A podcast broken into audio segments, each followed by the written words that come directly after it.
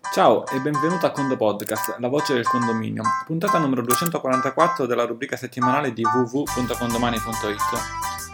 In coda a questo podcast ci sarà l'Itz Condo Time del dottor Marco Bonaro, ma prima un po' di note, un po' di note su un argomento, su delle scadenze fiscali e sul nostro personale punto di vista su una questione. Qual è questa questione? Il rimandare le scadenze. Corretto rimandare le scadenze? Non corretto? Andiamo a vedere cosa è successo questa settimana. Il 28 settembre 2020 era l'ultimo giorno utile per poter inviare all'Agenzia delle Entrate la precompilata, mentre il 9 marzo 2020 è l'ultimo giorno utile per inviare le certificazioni uniche. In genere, la scadenza è il 7 marzo, ma siccome cade di sabato, allora eh, diventa il primo giorno feriale utile. Poi va bene, eh, c'è qualcosa di cui noi non stiamo assolutamente parlando, che è il um, coronavirus, però c'è stato questo in Italia. Ma andiamo un attimo a starci dalla situazione attuale dell'Italia, andiamo ad analizzare che negli ultimi anni, spesso, o quasi sempre, è accaduto che scadenze fiscali di questo tipo sono state rimandate. E sono state rimandate quando? Quasi all'ultimo momento Spesso queste scadenze fiscali che vengono rimandate, o almeno per quello che ci riguarda, sono scadenze fiscali per gli amministratori di condominio. Qualcuno mi può dire sì, vero, ma ci sono scadenze fiscali che vengono rimandate anche per altre categorie professionali, commercialisti, eccetera, eh, ma non voglio entrare assolutamente in merito. Ad esempio, la precompilata è un qualcosa che devono, noi la chiamiamo precompilata, sostanzialmente, come sapete, è la dichiarazione, cioè dico in soldoni, che gli amministratori devono mandare all'Agenzia delle Entrate dicendo quali condomini detraggono su spese di ristrutturazioni e similari. Eh, questa è una comunicazione solo per gli amministratori di condominio. Qui spezzo anche una lancia a favore delle software house, a favore degli amministratori. Ogni anno i dati che devono essere comunicati cambiano e l'agenzia questi dati li comunica secondo me sempre un po' in ritardo, per dire ci dovrebbero essere molti mesi in anticipo in cui l'agenzia dice quali sono i dati che devono essere comunicati e con molti mesi in anticipo devono essere pubblicati i software da parte dell'agenzia per poter testare per le altre società di software come eh, per poter testare diciamo, il, il, software. Invece questo avviene sempre con pochissimo, con poco preavviso. Ma lasciamo da parte questo. Questo è, si sa, si sa. Giusto o sbagliato che sia, non ci interessa, è questo l'oggetto della questione. Sappiamo quali sono gli ingredienti, eh, arriverà verso la fine software, arriverà verso la fine specifiche o altro. Il rimandare le scadenze, leggevo in uno degli articoli news, fake news o altro, non, non mi interessa in questo momento, però vale come, diciamo, vale come concetto. Una delle grandi associazioni di amministratori di condominio ha fatto talmente tante pressioni che è riuscita finalmente a far sì che il 28 febbraio eh, chi di dovere dell'agenzia dicesse ok, potete comunicarlo con una settimana di ritardo. È successo anche l'anno scorso. E gli associati di questa associazione, che assolutamente, onestamente, non so quale sia il nome, non mi interessa, non lo vado a cercare, non mi interessa per questo podcast, sicuramente diranno: Oh, che bello, sono iscritto a questa associazione eh, che mi ha permesso di avere una settimana in più. La pensi così? Bene, sicuramente non la pensi come la penso personalmente. Personalmente dico che è una gran cazzata. È una gran cazzata. È una gran cazzata. Perché? Io da ingegnere ricordo i tempi in cui studiavo all'università. Personalmente è un caso forse fortunato, riuscivo a dare gli esami sempre in tempo ed ero uh, nel periodo in cui mh, mi sono laureato alla triennale nel 2006, la specialistica nel 2008 eh, gli esami erano in piccoli moduli, poi una volta c'erano dei grandi moduli, poi sono diventati piccoli, poi di nuovo dei grandi moduli. In sostanza il numero di esami era maggiore, non i contenuti migliori o peggiori, non sto dicendo questo, il numero di esami era maggiore, quindi sostanzialmente c'erano più scadenze, più esami, più scadenze. Personalmente forse è capitato qualche volta che qualche esame è stato rimandato, eh, magari qualche avversità atmosferica, qualche avversità eh, del docente, qualche problema, ma non si sperava che gli esami venissero rimandati. Siamo abituati a fare esami, sappiamo qual è la data, ci prepariamo per quella data, diamo l'esame. Possiamo essere bocciati, possiamo essere promossi, possiamo andare con un buon voto o con un cattivo voto. Personalmente sono stato abituato da un punto di vista universitario, in questo ora non è che gli amministratori sono tutti ingegneri, forse il 10% è ingegnere, non lo so, il 10% è avvocato, l'80% è geometra, non lo so, non mi interessa. È un esempio quello che sto dando. Non si sperava che le scadenze venivano rinviate. Si sapeva qual era la scadenza e dentro quella data ci si organizza per dare l'esame. Entro quella data ci si organizza per inviare la precompilata e non si aspetta l'ultimo giorno. L'ultimo giorno della precompilata, giorno 28 febbraio, io ho avuto delle piacevolissime chiacchierate con alcuni, alcune condo amministratrici, non so per quale, non, non vorrei sbagliarmi, ma erano tutte donne, ma mi ha fatto molto piacere perché è una chiacchierata onestamente molto più, più gradevole. E non dico chiaramente i nomi, eh, ma persone che effettivamente durante il periodo precedente eh, magari avevano avuto difficoltà a raccogliere i dati oppure magari si erano dimenticate di questo. E effettivamente stessa cosa mi è capitata, non ci sono state chiacchierate invece con degli uomini che il giorno dopo della scadenza mi hanno scritto, visto Antonio, non ho fatto assolutamente nulla in questi giorni e invece ora grazie alla scadenza riesco a, a, ad avere un'altra settimana di tempo. Quindi un plauso alle donne in questo caso, ma un plauso a nessuno in verità. Un plauso a nessuno perché non si riduce, non ci si riduce all'ultimo per, far, per analizzare i dati, non ci si riduce all'ultimo per sperare che la scadenza venga rinviata. Perché si va a provocare, secondo me, un, un, lavoro in più. Innanzitutto ho una scadenza e programmo i miei appuntamenti rispetto a quella scadenza, parlo di amministratore. Poi viene reinviata questa scadenza, io spero, spero, spero all'ultimo di questo e quindi vado a programmare anche degli altri giorni nella settimana successiva. È, è un caos. Ora, indipendentemente da tutto, esultare per un rinvio di una scadenza, secondo me, è la cosa peggiore che possa esistere. Dare dei rinvii sulle scadenze è una cosa sbagliata. È chiaro, in taluni casi anche a me personalmente sono sicuro nel corso della vita un rinvio mi ha aiutato, un rinvio di un esame in cui ho studiato poco mi ha aiutato per poter studiare meglio e poterlo preparare, ma magari quell'esame non l'avrei dato, avevo detto eh non ce la faccio a darlo, eh, lo darò la prossima sessione, o magari provo a darlo se mi va bene, eh, prendo un buon voto, se mi va male comunque lo vado a rifare. È chiaro che con una precompilata non si può dire all'agenzia delle entrate, intanto te la mando, poi se mi va male te la, te la rimando, no ma noto, noto nella categoria degli amministratori di condominio questa speranza al rinvio. E che cavolo, ma rispetta le scadenze, rispetta le date che vengono imposte, rispetta queste date e organizzati. Se non hai la capacità di organizzarti, ahimè, non fare il libero professionista, cerca di trovare un lavoro da dipendente in cui c'è qualche altro libero professionista imprenditore che è det manager in questo caso magari un dipendente, che detterà le scadenze, che detterà le attività da fare nel corso dei tempi come un buon project manager. Se non si riesce a stare dietro le scadenze, non è il mestiere giusto.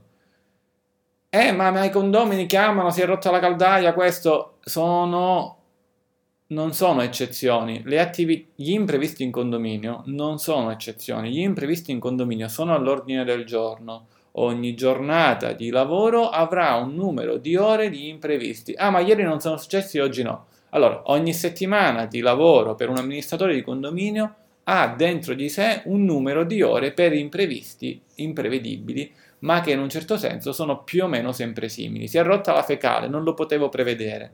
Quante fecali si, ogni quanti anni si, ro- si rompe una fecale in un condominio? Quanti condomini hai? Tendenzialmente quest'anno ci saranno uh, tot fecali rotte. Quanto tempo si perde? Si perdono delle ore. Tendenzialmente quest'anno ci saranno tot ore per gestire questo. Stessa cosa con tutte le altre problematiche.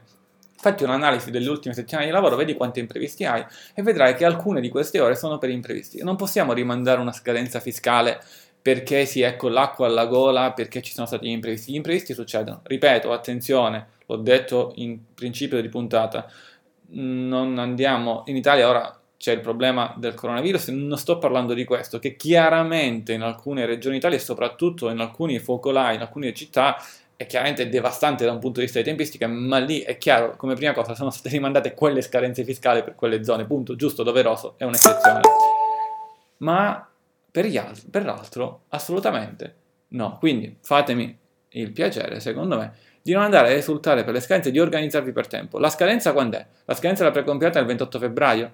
Beh, immaginiamo che con l'agenzia e con i software che utilizzate al 31 gennaio ci sia tutto. Al 5 febbraio, 6 febbraio, ora non so se sabato o domenica, dico una data a caso, dopo qualche, gio- a caso, dopo qualche giorno deve essere tutto predisposto. Eh, ma i condomini non hanno risposto uh, per tempo ai dati. Ecco, i condomini non rispondono per tempo. Forse tu non gliel'hai chiesto per tempo o anche se tu gliel'hai chiesto per tempo e loro non ti hanno risposto, forse non hai inserito cosa succede nel caso in cui non rispondono. Ah, non so chi deve fare la detrazione. Bene, se non mi rispondi entro giorno X, la detrazione andrà a carico del codice fiscale che ho caricato in anagrafica. Punto. Basta. Non possiamo aspettare il 28 febbraio e pregare eh, che venga rinviato. Perché? Altra cosa che succede. In questo rinviare sempre. Poi succede che qualche volta non viene rinviato la scadenza, magari su 5 anni, su 4 anni sì e un anno no. E poi ci si appella, ah ma in genere veniva rinviato, io ero abituato sicuramente ad aspettare, stare lì davanti al computer, davanti a Facebook, a cazzeggiare, a sperare che arrivasse eh, il rinvio così ah, ho altri giorni per farlo. Ma no, ma no, ma no, ma no. Vabbè, è chiaro quello che pensiamo, no? E ovviamente eh, chi ci ascolta ha il tempo di ascoltare questo podcast e evidentemente si è già organizzato bene. Però, se così non fosse, ci sono degli strumenti per migliorare l'organizzazione del tempo. Tra l'altro, qualche anno fa, in uno dei corsi di aggiornamento, abbiamo proprio parlato su come organizzare i tempi. Non c'è una scienza esatta, nessuno c'è, non, non c'è il guru da cui leggere il libro eh, per sapere come si fa. Ci si può informare, ci si deve studiare, si può migliorare. Nessuno chiaramente ha la bacchetta magica, ma se partiamo col preconcetto che dice, ok, l'anno prossimo non dovrò sperare alla, della scadenza, bene, mi devo organizzare per un certo tempo, mi devo organizzare ad, a chiedere i dati per un'altra data, quindi fisso delle date, e a quel punto la mia agenda lavorerà bene, ma quelle scadenze me le devo dare tale per cui vado a prevedere anche gli imprevisti e gli imprevedibili che capiteranno, perché l'anno prossimo durante le scadenze fiscali ci saranno gli imprevisti. Se sono più o meno gli stessi di quest'anno, virus escluso, li posso già programmare. Non saprò a che ora si rompe la fecale, ma saprò che una fecale l'anno prossimo si rompe. Non saprò a che ora finirà il gasolio in un condominio per cui, buh, non so cosa devo fare, ma saprò che succederà. E quindi mi organizzo di conseguenza. Ora, questo lo andiamo a legare all'intervento del dottor Marco Bonaro nell'It secondo time che inseriremo fra poco, in cui vado a dare un'altra nota. E l'ho già detto nell'It secondo time. È un punto di vista di un commercialista, nostro cliente, che abbiamo intervistato quello che si dice in un inedit secondo time non è la scienza e sono sempre punti di vista tendenzialmente corretti, ma ci possono essere sempre degli, degli errori dovuti alla diretta. Eh, ma in ogni caso sono dei punti di vista e non tutti lavoreranno rosso, non tutti lavoreranno blu, ma sia rosso che blu possono essere corretti o anche giallo. Eh, questo come nota eh, rispetto ad alcuni eh, commenti ehm, eh, ricevuti è utile chiaramente eh, avere, vedere il punto di vista degli altri anche per capire, se, per rafforzare il nostro punto di vista. Faccio un esempio. Eh, nell'esempio specifico, eh, alcuni dicono: No, ma io gli F24 li raccolgo e li pago tutti alla 16, il 16 del mezzo successivo. Marco diceva: No, li, li pago subito. Entrambi gli approcci sono corretti. Ognuno ha il suo modo di pensiero, il suo modo di lavorare, ognuno deve essere in grado di capire se sta sbagliando o se sta dicendo giusto rispetto ai consigli degli altri ed eventualmente cambiare modo di lavoro oppure rafforzare la propria idea e rimanere su quel modo mh, di lavoro.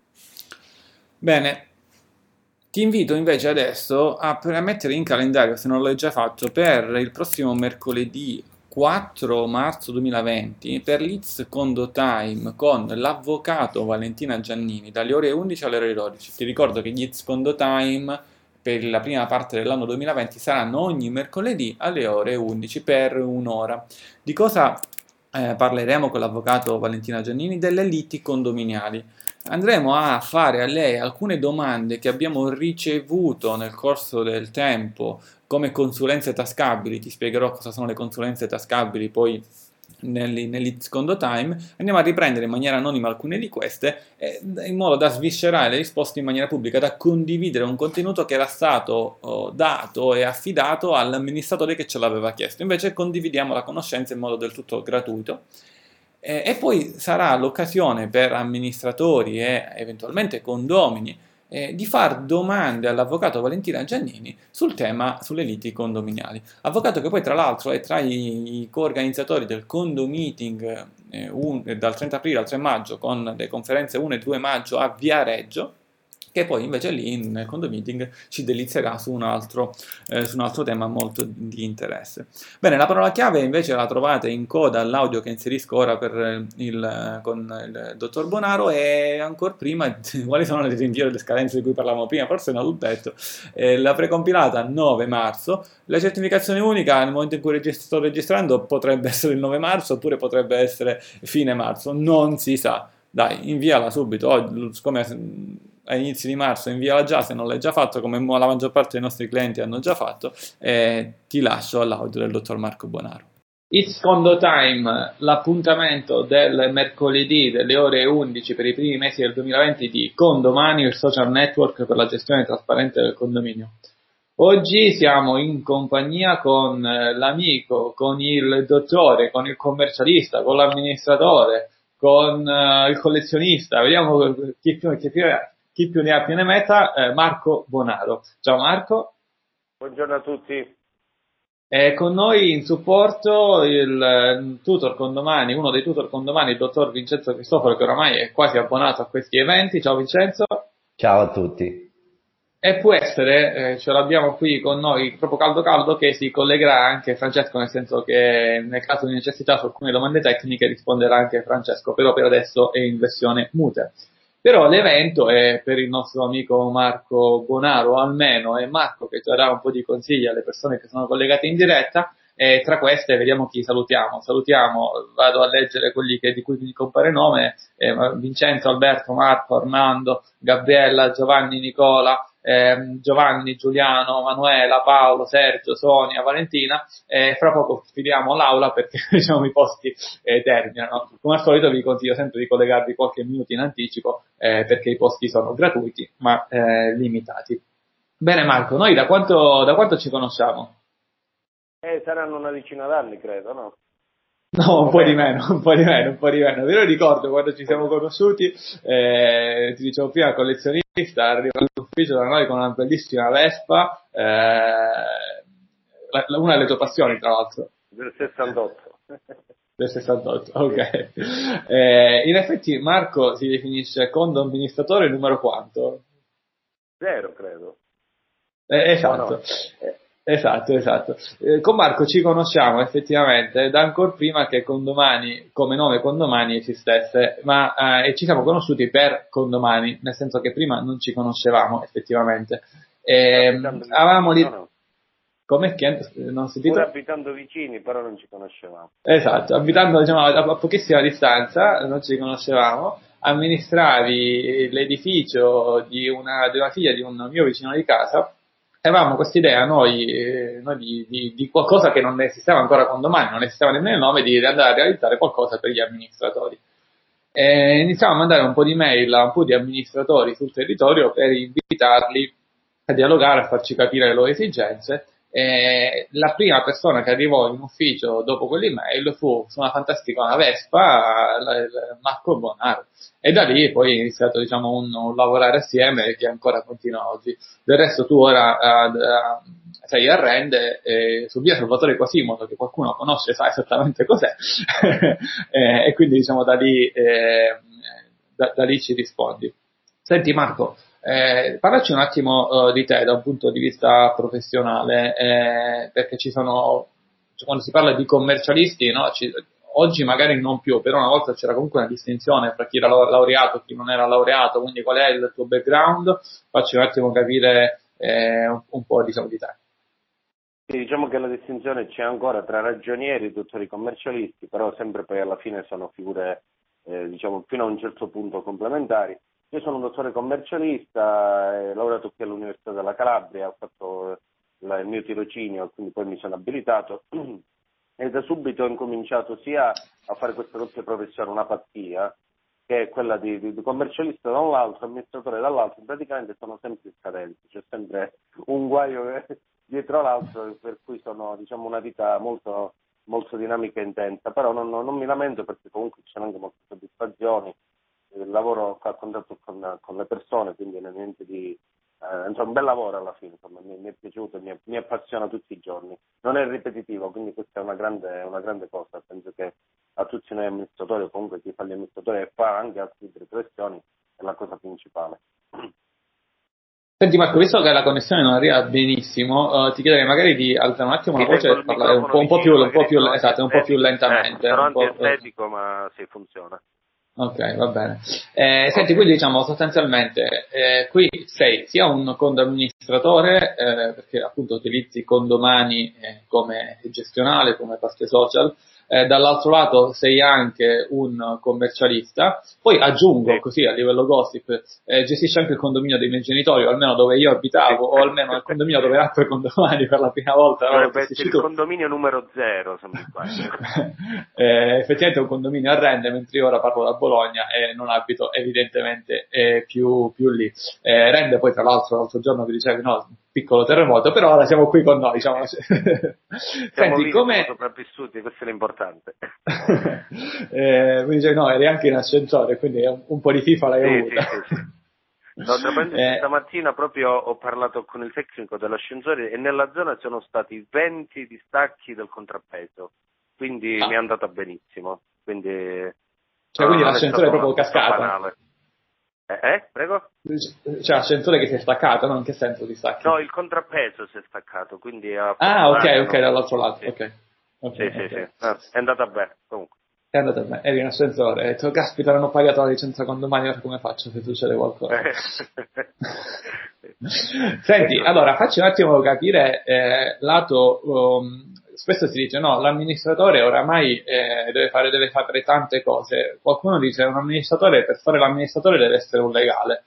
Eh, qualcun altro dice l'amministratore per fare l'amministratore deve essere un commercialista e qualcun altro invece dice per fare l'amministratore bisogna che sia un tecnico. Qui ora eh, combatteremo fra ingegneri e architetti, facciamo un, una, una, laurea in ingegneria e architettura diciamo assieme. Io da, da, diciamo hanno tutti ragione, hanno tutti ragione. Allora, io devo dire, sono fortunato perché avevo, all'inizio dei miei studi avevo preso ingegneria, quindi ho molte nozioni tecniche pure. Poi mi sono innamorato dell'economia e sono passato e eh, anche la, sull'ambito legale mi è interessato parecchio durante gli studi. Però ecco, devo dire la verità, è una, una professione che abbraccia tutte le competenze, nel senso che comunque con, poi con l'esperienza incominci ad apprendere, a, a, diciamo, a farci un'infarinatura un po' di tutto. Io vengo stamattina da, da una serie di sopralluoghi per il terremoto, ovviamente accompagnato da un ingegnere, però già eh, diciamo, le, le, prime telefonate che ho gestito stamattina, ieri, l'altro ieri per il terremoto, ho eh, diciamo, tranquillizzato le persone chiedendo se le lezioni che vedevano erano lungo dei muri o lungo colonne e travi, quando diciamo, già queste piccole nozioni mi hanno permesso di tranquillizzare le persone e comunque poi successivamente fare una visita con un tecnico. Diciamo che una sola disciplina non basta e comunque bisogna avere una squadra di eh, commercialista, il legale, diciamo, l'ingegnere di fiducia a cui rivolgersi. Però ovviamente tu eh, di prima acchito un'infarinatura la devi avere perché comunque delle risposte le devi dare pure in modo immediato, non puoi aspettare signora le farò sapere fra due giorni se il suo appartamento è pericoloso o meno, ma faccio un esempio. Quindi è importante avere un, uno sguardo diciamo, ampio sulle, sulle problematiche del condominio, quindi questo è fondamentale. Certo, poi tra l'altro mi dici tu sei passato da eh, da ingegneria e economia per chi come me ha studiato nella tua stessa università sostanzialmente è passato dal cubi 40 al cubo 0 quindi, diciamo... per rimanere amministratore numero 0 quindi... Eh, per rimanere amministratore numero 0 sono proprio i numeri delle aule dei cubi dove si svolgeva lezione economia all'inizio e ingegneria alla esatto. fine. E invece tu hai fatto un esatto. corto, cortocircuito. Eh, senti eh, tra l'altro infatti poi in questi secondo time del mercoledì eh, qualche settimana fa abbiamo intervistato proprio l'architetto detto eh, Emiliano Marino e quindi proprio ci parlava uh, di, di, vari, di cosa succede sulle facciate nel caso specifico, tra l'altro anche oggi con il bonus facciate un'importante, eh, un'importante possibilità e anche lì poi si vanno a legare i temi chiaramente del commercialista per le detrazioni fiscali e dell'ingegnere architetto eh, per quanto riguarda la progettazione ovviamente. Dopodiché poi c'è l'amministratore che deve gestire contabilità, deve gestire i rapporti con i condomini. Eh, a te come eh, commercialista... Ti, volevo, vai, vai. ti posso interrompere una cosa, forse prego, prego. saremo tutti quanti amministratori, volevo dare questa informazione che eh, mi è capitato di leggere, a cui non avevo mai riflettuto. Nelle, eh, nelle, ristrutturazioni condominiali scatta anche il bonus mobili per i condomini, cosa che magari no, nessuno sa e ne, non neanche riusciamo magari a far passare il messaggio, ma è importante. Questa è una cosa eh, a cui non avevo dato peso fino adesso, però facendo quindi la ristrutturazione delle facciate, bonus facciate e quant'altro, si può accedere anche al bonus mobili, per cui il singolo condomino può comprarsi dei mobili e fare, fare la detrazione, quindi è una cosa interessante questa qui. Oppure come è qui presente Valentina Giannini, eh, ha inserito un mobile, ora ti dico cosa, in uno dei suoi condomini che era una libreria condominiale. E quindi così saluto anche Valentina in un progetto, in un esperimento che abbiamo fatto con condomani una volta che siamo andati lì a Lucca in Toscana, dove ci sarà il prossimo condominio, tra l'altro. Ehm, eh, intanto saluto chi ci sta salutando, tra cui Monica, Massimo, Lucio, Sonia, Armando, Sergio, Giovanni, Manuela, Giovanni, quindi diciamo che le persone che stanno mandando dei messaggi in chat, quindi dico sia in diretta, mandateci tutte le domande, tutte le perplessità che avete, che poi durante la puntata le andiamo sostanzialmente a, a leggere. Eh, a livello, diciamo, quindi di commercialista, eh, dici un attimo qual è il percorso sostanzialmente da un lato per essere amministratore, dall'altro per essere commercialista, quindi tu ti sei laureato chiaramente, poi eh, ti sei iscritto a un albo, immagino, eh, mentre come amministratore... C'è un tirocinio obbligatorio prima, c'è un tirocinio obbligatorio, all'epoca, mia epoca erano tre anni di tirocinio, poi c'era l'esame di Stato. Eh, ora so che se mi sbaglio sono soltanto un anno o poco più di tirocinio e poi si deve fare le, l'esame di Stato, questo dal lato commercialista.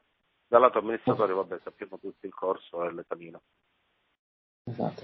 Eh, lato, infatti, diciamo poi eh, quello che spesso succede è che magari un, spesso, non sempre, però almeno eh, nella mia visione del mondo in cui diciamo parlo giornalmente con tanti amministratori di condominio per quanto riguarda questa professione condomani, eh, perché non faccio solo questo, quindi per fortuna sono a contatto anche con un mondo più ampio per poter poi portare all'interno di condomani delle altre competenze. Spesso molti tirocinanti commercialisti nel fare la pratica poi iniziano a fare anche gli amministratori di condominio, perché lì basta fare un esame di formazione, poi con condomani si può anche fare e si può anche seguire il corso e quindi si parte, però aiuta molto, diciamo, perché si mettono in pratica sostanzialmente dei temi di contabilità per chi poi magari dovrà gestire contabilità aziendali, parte dalle contabilità condominiali, o magari gli piace così tanto la, la contabilità condominiale che poi rimane a far quello sostanzialmente. Nel tuo caso, ad oggi, diciamo so che benissimo... le contabilità condominiali eh, sono molto diverse da quelle aziendali, eh? quindi ci sono, sono due mondi paralleli quindi le, le, le, affinità ci sono soltanto poi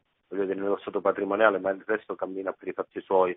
Però è importante avere comunque una, una discreta diciamo, conoscenza della contabilità perché evita all'amministratore di, di incorrere in alcuni errori.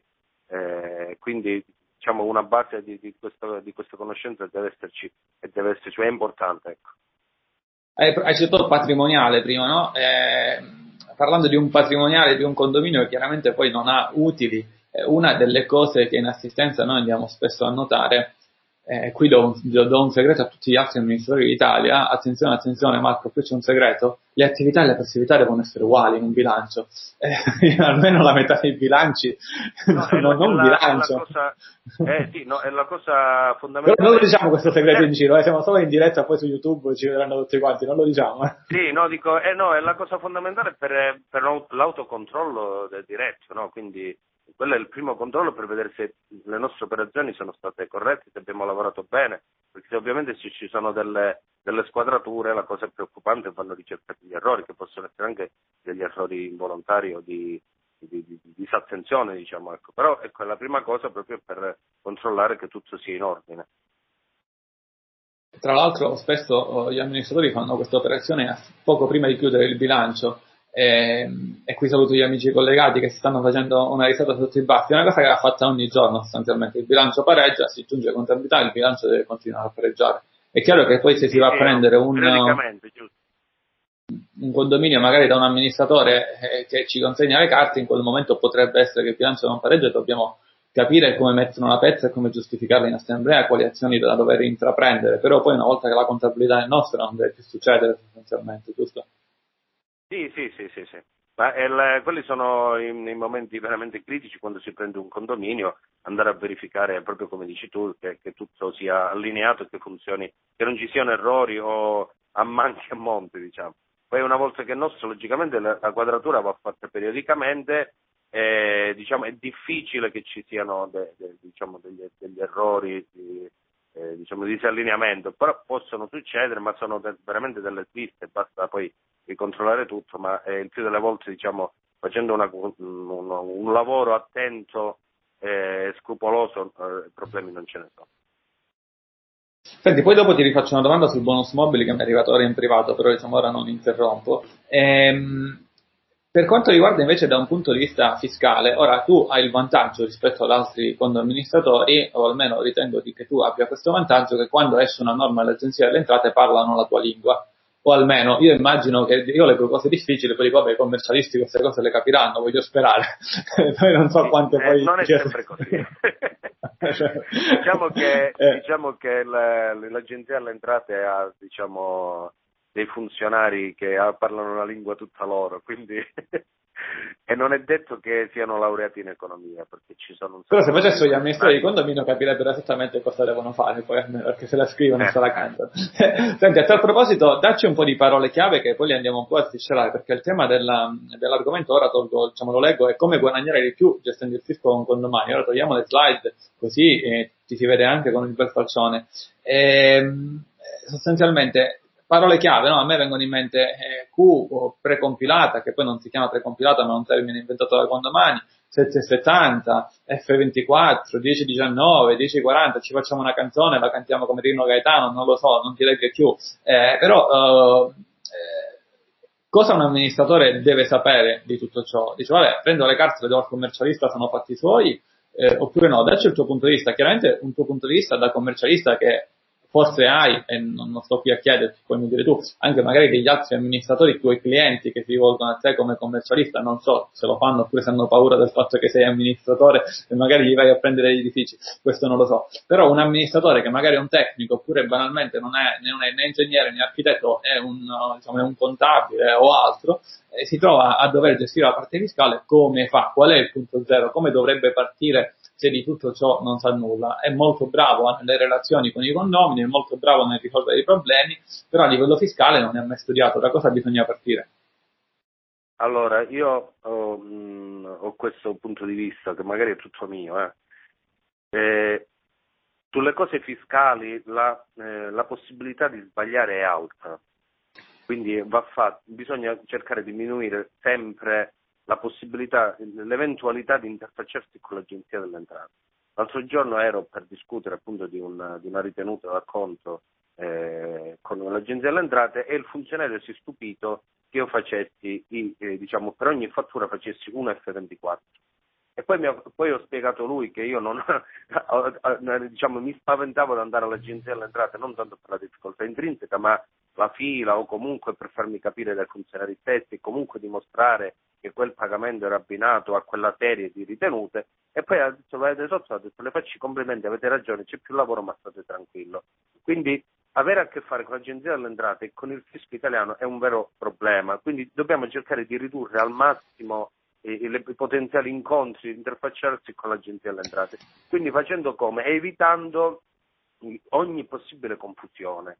Perché è vero che io spendo un 60 secondi in più facendo un F24 per ogni cosa. Aspetta un attimo, facciamo un attimo un punto su questo, perché scusa un attimo Marco, sì. ti interrompo, perché ehm, per alcuni può essere chiaro, per altri no. In sostanza eh, il tuo punto di vista è il seguente, su alcuni movimenti, magari mi arriva la fattura elettronica, me la carico direttamente sul condomani di un fornitore c'è un F24 da dover pagare. Tra l'altro il valore eh, da pagare eh, la ritenuta te la dà già con domani perché nella fattura elettronica è già presente, o almeno per chi è pacchetto fisco 2020, per chi non ce l'ha, fa, fa, fa.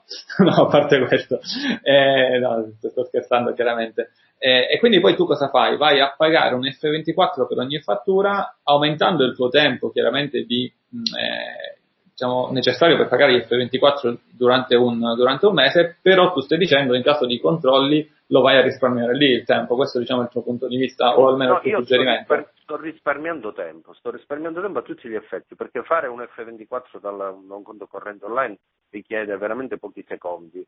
Invece andare all'agenzia delle entrate, portare tutto il cartaceo o magari fare le fotocopie per portare il cartaceo, andare lì soltanto il viaggio, perché io magari sono fortunato con l'agenzia delle entrate a pochi metri, ma chi deve fare qualche decina di chilometri per andare all'ufficio dell'agenzia delle entrate, prendere appuntamento e perdere una mattinata di tempo là, recupero ampiamente diciamo, il tempo impiegato a pagare l'F24. Quindi io faccio un F24 per ogni singola fattura e non, non, non, mi interessa di risparmiare assolutamente quel mezzo minuto, quei 60 secondi in più o in meno, perché in questo modo ho, eh, ho ridotto a zero i casi di, diciamo, di, di, di richiamo o comunque di, discussione con l'agenzia dell'entrata.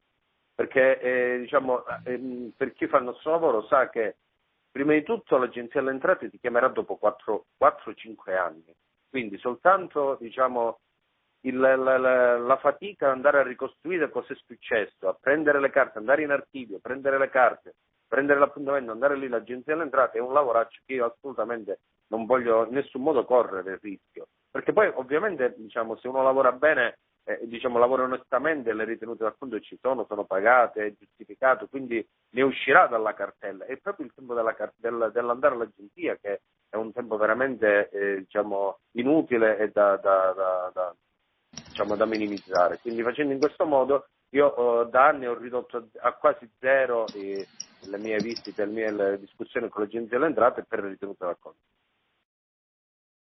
Esatto, quindi diciamo lì secondo te è anche questo sostanzialmente, è dialogare, questo è proprio un, diciamo, possiamo usare come parola chiave per oggi questa tua frase, dialogare con i condo amministratori di condomani per conoscere il loro punto di vista. Io vedo ora in privato qualcuno che mi dice no, no, ma io non faccio così perché perdo tempo. Qua non stiamo dicendo è meglio così o è meglio colà, stiamo esprimendo un punto di vista bellissimo di Marco che ci dice se fate così, questi sono i pro e questi sono i contro. Evidentemente per Marco i pro sono molto maggiori dei contro, poi ognuno si troverà con il suo punto di vista. E ad esempio ora sui contro io te ne ammazzo un altro, perché se tu dicevi 60 secondi per un F24, eh, nel, so che ancora devi un po' diciamo eh, lavorarci su questa funzione. Con la funzione dei flussi per pagare gli F24 è automaticamente sì, diretto. È, e tra l'altro c'è anche un trucchetto perché non so se è collegato ora Nicola, nel caso saluto Nicola eh, da Verona, non cito il cognome per privacy, e ci diceva, ma è possibile che poi nei flussi potete anche esportare non solo il totale di F24, ma anche le singole voci, in modo tale proprio che accade quello che diceva Marco. In caso di eventuale controllo io ho F24 per, per F24 sostanzialmente. Dopodiché Marco aggiunge anche in più qualcosa, dice io forse, fammi capire se ho inteso bene, volendo non aspetto nemmeno il 16 del mese successivo, me lo pago direttamente quando pago il fornitore.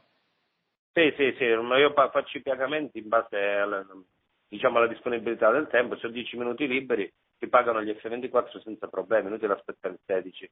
L'importante è ecco, abbinare un F24 a ogni singola fattura in modo tale che, e registrare ovviamente correttamente sul condomani il tutto, in modo tale che errori sono ridotti praticamente a zero e diciamo, i disguidi con l'Agenzia delle Entrate eh, sono eh, annullati. Da tenere presente che l'Agenzia delle Entrate non fa un controllo fisico sui nostri F24, fa fare a un computer un controllo eh, e fa abbinare quello che noi abbiamo dichiarato con gli F24 che si trovano.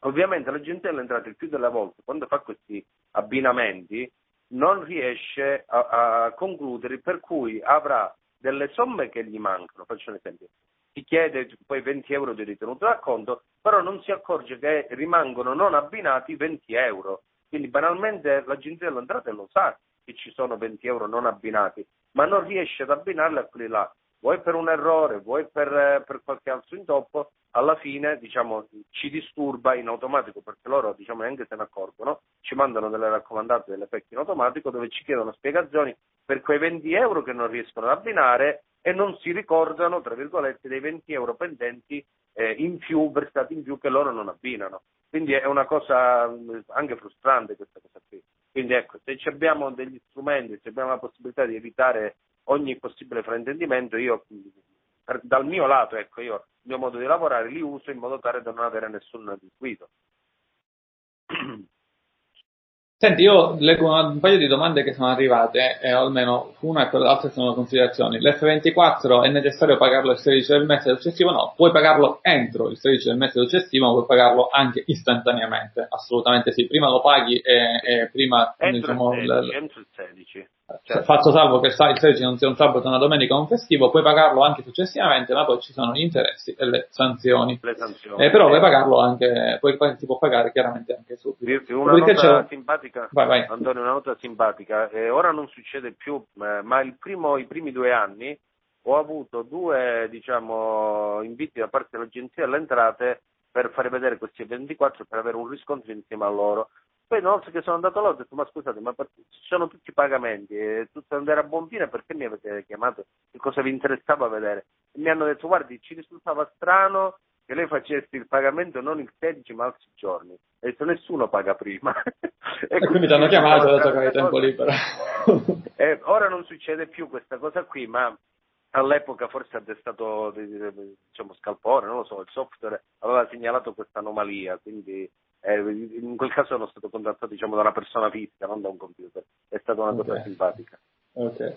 Eh, senti, ok, ok sugli F24, eh, dopodiché eh, chiaramente eh, per rispondere diciamo, a Giovanni, eh, ma questa cosa va in controtendenza con i software flussi? No, come poi in effetti ha già risposto Vincenzo in maniera scritta, eh, la parte secondo me ti esporta gli F24 da pagare e puoi scegliere effettivamente tu se andarli ad abbinare, a, a inserire tutti quanti assieme o no. Qui non stiamo dicendo è meglio, ripeto, è peggio in un modo. Questo è il punto di vista del fondo amministratore Marco nel modo di lavorare di Marco, qui stiamo facendo un'intervista assolutamente soggettiva in cui vogliamo scoprire cosa fa Marco come fondo amministratore. Eh, dovessimo intervistare ora, non so, Tizio, Tizio magari ci risponderà in un altro modo. Quindi sono dei lì secondo time sono dei punti di vista soggettivi eh, quando andiamo a fare queste chiacchiere con gli amministratori. Dopodiché ben, ben vengano queste domande nel frattempo invece per quanto riguarda, andiamo alla Q770 è precompilata, ma rimaniamo prima diciamo 770 è fra, fra un po'.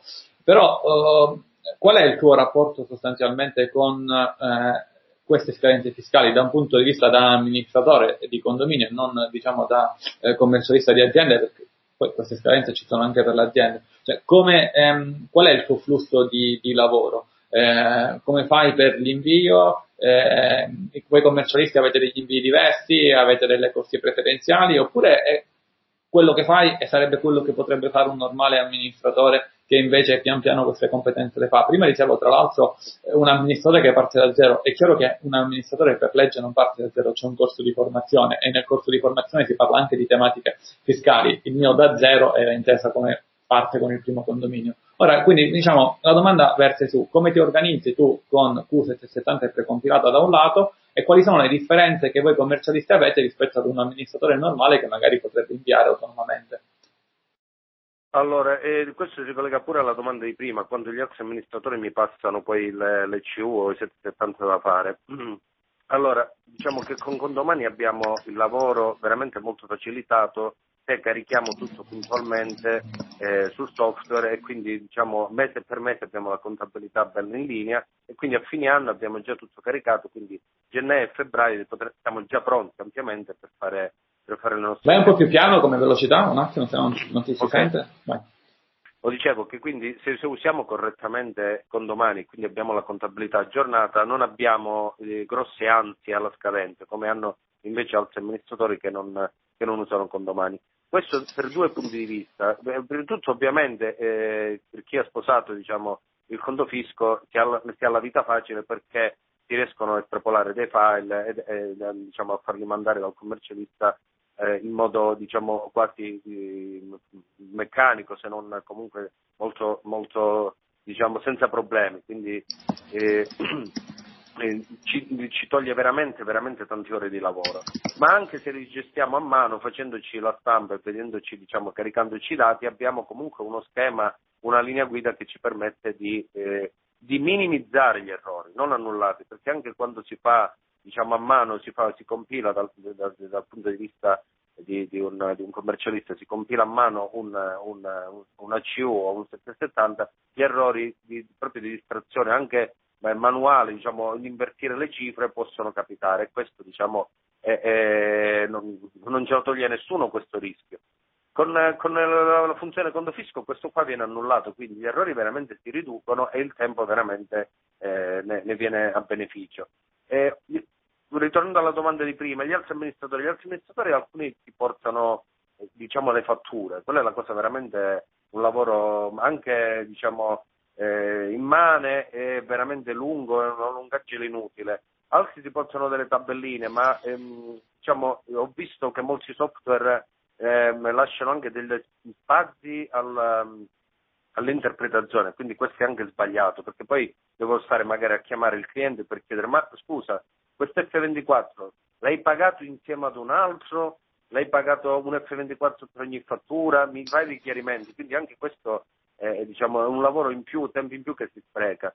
Usando diciamo, gli strumenti che abbiamo a disposizione eh, ne beneficiamo non tanto, sì, sicuramente nel tempo, che è una cosa tanta, ma soprattutto per ridurre gli errori.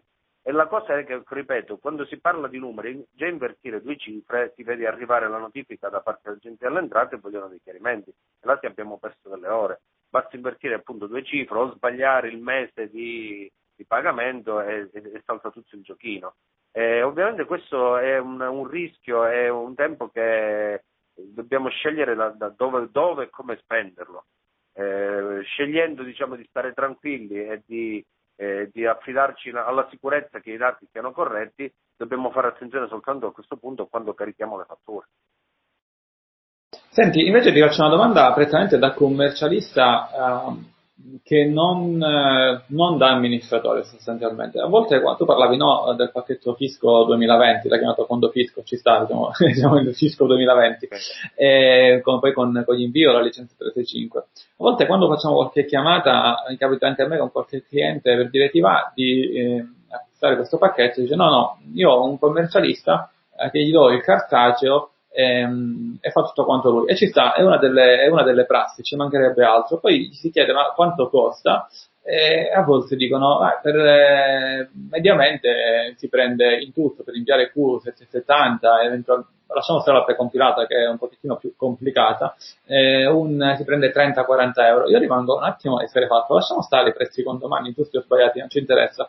Ma un commercialista che per un condominio medio carica tutto questo qui, tutto que- tutti i valori a mano, non parlo di inviare solamente il file, diciamo, uh, già fatto, e co- come fa a lavorare un commercialista del genere? Io, cioè, io, eh, allora, io ne ho viste veramente tante. Ci spiego, ci sono dei trucchi che non conosco, perché no, io no, non no, affiderei, non so, non andrei a operarmi da un dottore che mi dice, vai, se mi costa di più, forse mi, fido, io... mi fido, poi magari non è bravo, però No, allora ti dico la verità, eh, questi sono prezzi impossibili da fare, impossibili da, punti, da, tutti i punti di vista. Allora, io ipotesi ce ne sono tante, anche perché purtroppo ehm, è anche vero che i miei colleghi non sono dei santi, ma come, come nessuno è santo nel senso in sé, nel senso che ci sono alcune professioni che si, si hanno un alone diciamo, di, di perbenismo o comunque di, di professionalità, ma poi si rileva tutt'altro. Io ho visto commercialisti che spedivano eh, le dichiarazioni vuote o non le spedivano proprio. Quindi va bene finché il gioco dura, eh, poi amen. Oppure, Ed è verificabile questo? Cioè, un amministratore può verificare se negli, un amministratore può verificare se negli anni passati cosa è stato inviato o cosa non è stato inviato? Eh, dovrebbe, dovrebbe, chiedere copia del, della CU del 70 part con le ricevute, eh, con le ricevute. Allora, e infatti in quelle ricevute poi c'è scritto esattamente cosa ha inviato, tra l'altro, no? È una cosa che esatto, facciamo... Esatto, esatto. Ma anche, anche quelle, eh, diciamo, banalmente possono essere, diciamo, se uno si trova scoperto e non vuole fare la brutta figura, banalmente ci sono dei pirati che le falsificano. Quindi eh, avere la certezza di questa cosa qua bisogna mandare all'agenzia delle entrate, farsi dare le password delle credenziali d'accesso e andare a vedere cosa è stato inviato direttamente sul sito dell'agenzia delle entrate. E qua la seconda opzione è che alcune volte noi commercialisti abbiamo fino a 3-4 eh, persone che lavorano gratis per noi, eh, le mettiamo là a fare queste, queste, queste, dichiarazioni, però ovviamente in quei casi ecco, non sono sicuro della qualità del lavoro. Prima di tutto perché non, è impossibile che la fa il dottore commercialista. Seconda cosa è perché li fanno dei ragazzi che non vengono pagati, eh, che non hanno neanche un rimborso spese più delle volte e può succedere che scrivano una cosa invece di un'altra, si distraggano e diciamo la, la propria, quello che ne verrà fuori fra quattro anni Dio solo lo sa. Diciamo Ora, che... senza andare contro i tirocini, che chiaramente diciamo, se ci sono, diciamo, io, io, la penso diverso sui tirocini, non, non come il legislatore, no. però se diciamo se ci sono tirocini non pagati, il legislatore li ha inseriti, e eh, vabbè, purtroppo. Però dico, da un punto di vista etico, se io so che quel commercialista sfrutta il lavoro, io dice, eh, vabbè, ma così tanto mi fa pagare poco, ma io sono complice poi. Eh, eh ma se non faccio i prezzi a 20 euro a condominio, i, i condomini poi scelgono un altro amministratore. E quindi? No, io, cioè, penso, eh, io, io, non lavorerei per una cioè nel senso non, non è etico. Io sono molto meno etico di te, nel senso che è verissima la cosa etica che tu dici, però io guardo anche, diciamo, da un, da un punto di vista veramente eh, ehm, opportunistico la cosa, ok? io sto pagando un, una persona per farmi un servizio, ma, ma, può essere il 770, ma può essere la molla al cancelletto. Okay? Io come amministratore egoisticamente voglio pagare il giusto per avere un ottimo servizio, perché non voglio che il condomino domani mi richiama di nuovo, mi dice amministratore avete fatto montare la molla l'altro ieri, di nuovo non funziona bene, eh, abbiamo problemi, chiude male, allora, io la molla deve essere ottima e la persona che deve andare deve sapere cosa fa, lo deve fare una volta sola, non deve ritornarci più, io sto tranquillo, i condomini hanno un ottimo servizio. La stessa cosa con il 770 LCU, il profilo è lo stesso. Egoisticamente Marco, che ha tanto lavoro, Antonio che ha tanto lavoro, ma Alberto, Vincenzo, Armando, tutti quanti, vogliono non avere problemi, per cui devono pagare il giusto ad avere un servizio impeccabile. Io mando il 770, mando alla CU, non voglio avere problemi, tra quattro anni soprattutto, che mi chiama l'agenzia alle entrate, mi riscontra che mancano 2 euro qua, 5 euro lì, è un mal di testa quello lì, è una perdita di tempo che io non voglio affrontare. Quindi preferisco pagare bene eh, diciamo, i miei fornitori in modo tale da stare tranquillo sotto tutti i punti di vista. Ovviamente io mi, faccio, vi faccio capire la cosa. CU770, la fase iniziale è caricare i dati a mano, caricare i dati del condominio. Significa mettere il codice fiscale del condominio, la via del condominio, mettere che cos'è, incasellare la, che cos'è il condominio, eh, eccetera, eccetera. Che attività fa il codice ATECO. Poi andare giù e mettere tutti i dati dell'amministratore, nome, cognome, residenza, codice fiscale suo, codice dell'amministratore. Questa, la prima fase, prende soltanto 15 minuti, compilandola a mano. Quindi 15 minuti, poi mettere eh, ritenuta per ritenuta.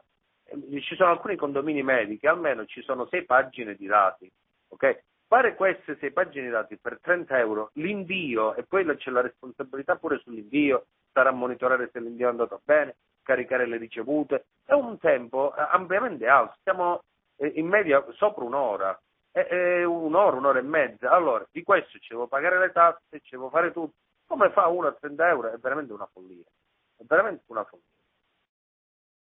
Senti, e invece eh, lato oh, condomani, che tanto qui non dobbiamo vendersi un prodotto, siamo, siamo tutti diciamo fra condo amministratori e quindi siamo diciamo, nella stessa cerchia, c'è la possibilità di esportare i file in automatico. Ora, ritornando alla domanda che ti facevo all'inizio, sostanzialmente era eh, come ti regoli tu? Dicevi ora carico i dati del condominio, eh, immagino che li carichi quando crei il condominio, non aspetti tempo, eh, quando ti arriva una fattura teoricamente potresti già uh, diciamo, verificare quello che manca per poi arrivare verso la fine quando ci sono le Q da inviare e inviare però poi con domani spesso qualcuno mette le crocette rosse e qui eh, eh, saluto la mia amica, eh, non, non, cito il nome, eh, però diciamo, sa che la sera ci sentiamo su WhatsApp, dice ma con domani non funziona, mi da tutte queste X e avete fatto un software che non funziona. È chiaro che non cito il nome dell'amministratore, però ora gli scriverò un messaggio privato, così si fa due risate. E spesso ci arrivano queste, eh, queste lamentele. Eh, no, non funziona, non funziona, non mi fa esportare la Q, non mi fa esportare il 770, in questi giorni la Q è la precompilata. Effettivamente, eh, qual è il motivo? Eh, come ti regoli tu su questo? Te capitano le X, non ti capitano, te la prendi con condomani o chi te la vai a prendere? Allora, il 99% dei casi, ormai non mi capita più.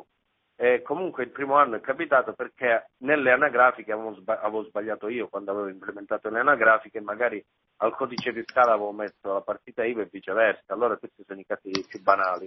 E ricordiamoci sempre, questo è l'errore più frequente del base, che ditte individuali bisogna mettere sempre il codice fiscale perché la, una scelta proprio dell'agenzia di individuare, forse individua meglio diciamo, il, il, il, il, problema o comunque li abbina meglio e quindi vuole nelle ditte individuali vuole il codice fiscale. Una volta che abbiamo fatto questo qua, che è l'anagrafica secondo me. Ok, ok, vai piano, quindi sostanzialmente nelle ditte individuali codici fiscali, su questo anche Vincenzo magari può scrivi qualcosa in chat così ne rimane traccia, quindi nelle ditte individuali codice fiscale, primo punto. Vai, vai. La cosa, faccio questo qua, il 99% dei problemi è risolto. E quando poi su condomani invece c'è un errore di partita IVA, eh, lo dico io, eh, bisogna aggiungere nel 99% dei casi la, le letterine IT come Italia davanti. Voglio aggiungere solo una cosa, Vai non basta solo inserire il codice fiscale, bisogna anche compilare giù in basso i dati anagrafici, dati anagrafici che il sistema si recupera in automatico. Forse in pochi se ne sono accorti che c'è una piccola lente di ingrandimento eh, nei dati anagrafici. Quindi una volta che avete inserito il codice fiscale il codice fiscale è corretto, se cliccate sulla lentina si recupera in automatico la data di nascita della persona, eh, la provincia, di, la località di nascita, dovete semplicemente replicare nome e cognome e il codice fiscale e, e l'anagrafica è pronta. Quindi codice fiscale più dati anagrafici giù in basso che il sistema si recupera in automatico. In effetti, eh, qui aggiungo, oh, Marco questa cosa non gli viene in mente perché lui le ha già caricate queste cose e quindi se le trova già. Invece a Vincenzo arrivano delle richieste di assistenza in cui le cose non funzionano e quindi ha un punto di vista, diciamo, pessimistico. Giustamente ha detto Marco queste cose non gli capitano. No, io ho parlato, dico qual è il punto di vista dell'anagrafica e soprattutto del codice fiscale. L'anagrafica deve essere perfetta. Anche tutt'oggi eh, quando carichiamo nuove, eh, facciamo molta attenzione perché quello è lo scoglio, è il primo scoglio, fatto quello poi diciamo, una, diventa una questione di routine, non ce ne accorgiamo più. Però l'anagrafica viene spesso sottovalutata, quindi come ad esempio eh, in modo molto scherzoso i miei collaboratori ripeto sempre, prima il cognome e poi il nome della persona molte volte quando facciamo qualcosa, perché sennò vai a trovare se c'è molta confusione, quindi sempre diciamo, l'anagrafica sia su condomani che fuori condomani è la, la base di ogni cosa. Ad esempio Alberto ora dice, ehm, quest'anno a me è sfuggita la tematica dei forfettari eh, la, spun- eh, la spunta nella registrazione delle fatture relative. Per fortuna che ci sono arrivato proprio quando ho visto la X rossa sulle Q, sostanzialmente, poi dice bravo condomani, o comunque diciamo a Condomen, che sapete chi è Condomen? È quell'esterino che la notte eh, vi, vi compita tutti i dati fiscali, eh, oppure come qualcuno dice no ma la notte avete cambiato i dati, è successo? No, non è assolutamente vero. Senti, magari Vincenzo, se intanto fai un copia e incolla della, doma- della, della risposta da, Lucio, che poi la, la, la, sottopongo a tutti quanti, per quanto fai copia e incolla dal, dal quadro AC eh, di cosa deve essere inserito, e poi sottoporrò successivamente questa domanda a Marco, non per adesso. Eh, quindi eh, a te sostanzialmente Marco le X che capitano sono, sono, poche e evidentemente sei anche un commercialista ed è chiaro che sia così. Ad un amministratore magari che invece va a elaborare le Q all'ultimo minuto potrebbero capitare tante X e invece il nostro suggerimento è da subito apri sempre il motore delle certificazioni uniche anche se siamo a settembre, se siamo a dicembre, siamo in un periodo che non c'entra assolutamente niente con le certificazioni uniche, verifica se in questo momento tu passeresti il controllo per i dati che hai già inserito sostanzialmente. Ehm, perché così eh, poi in futuro togliere eh, l'ansia, Antonio, volevo, volevo, un attimo togliere l'ansia un pochino qualche diciamo, amministratore, a qualche collega. Le scadenze che ci sono eh, per la CU riguarda i condomini dove c'è la presenza di persone che eh, fanno il lavoro, il lavoro, non a livello professionale. Vi spiego, qualche persona che poi va a fare il 730. Allora, in quei condomini abbiamo la necessità e l'urgenza di fare le CU entro il 7, ok, marzo. E se invece abbiamo condomini dove ci sono soltanto eh, ditte professionisti o comunque ditte individuali che faranno gli unici, per capirci, redditi delle persone fisiche o redditi per, per società, possiamo inviare la CU anche successivamente, entro la scadenza delle dichiarazioni. Ovviamente no, non tardiamo, ovviamente predileggiamo quelli dove sappiamo che ci sono dei fornitori che fanno il 730 in modo tale da stare tranquillo e non incorrere nelle sanzioni. Però ovviamente grazie a questi strumenti che abbiamo eh, diciamo, di condomani possiamo benissimo eh, evadere tutte le, le varie, le varie CU.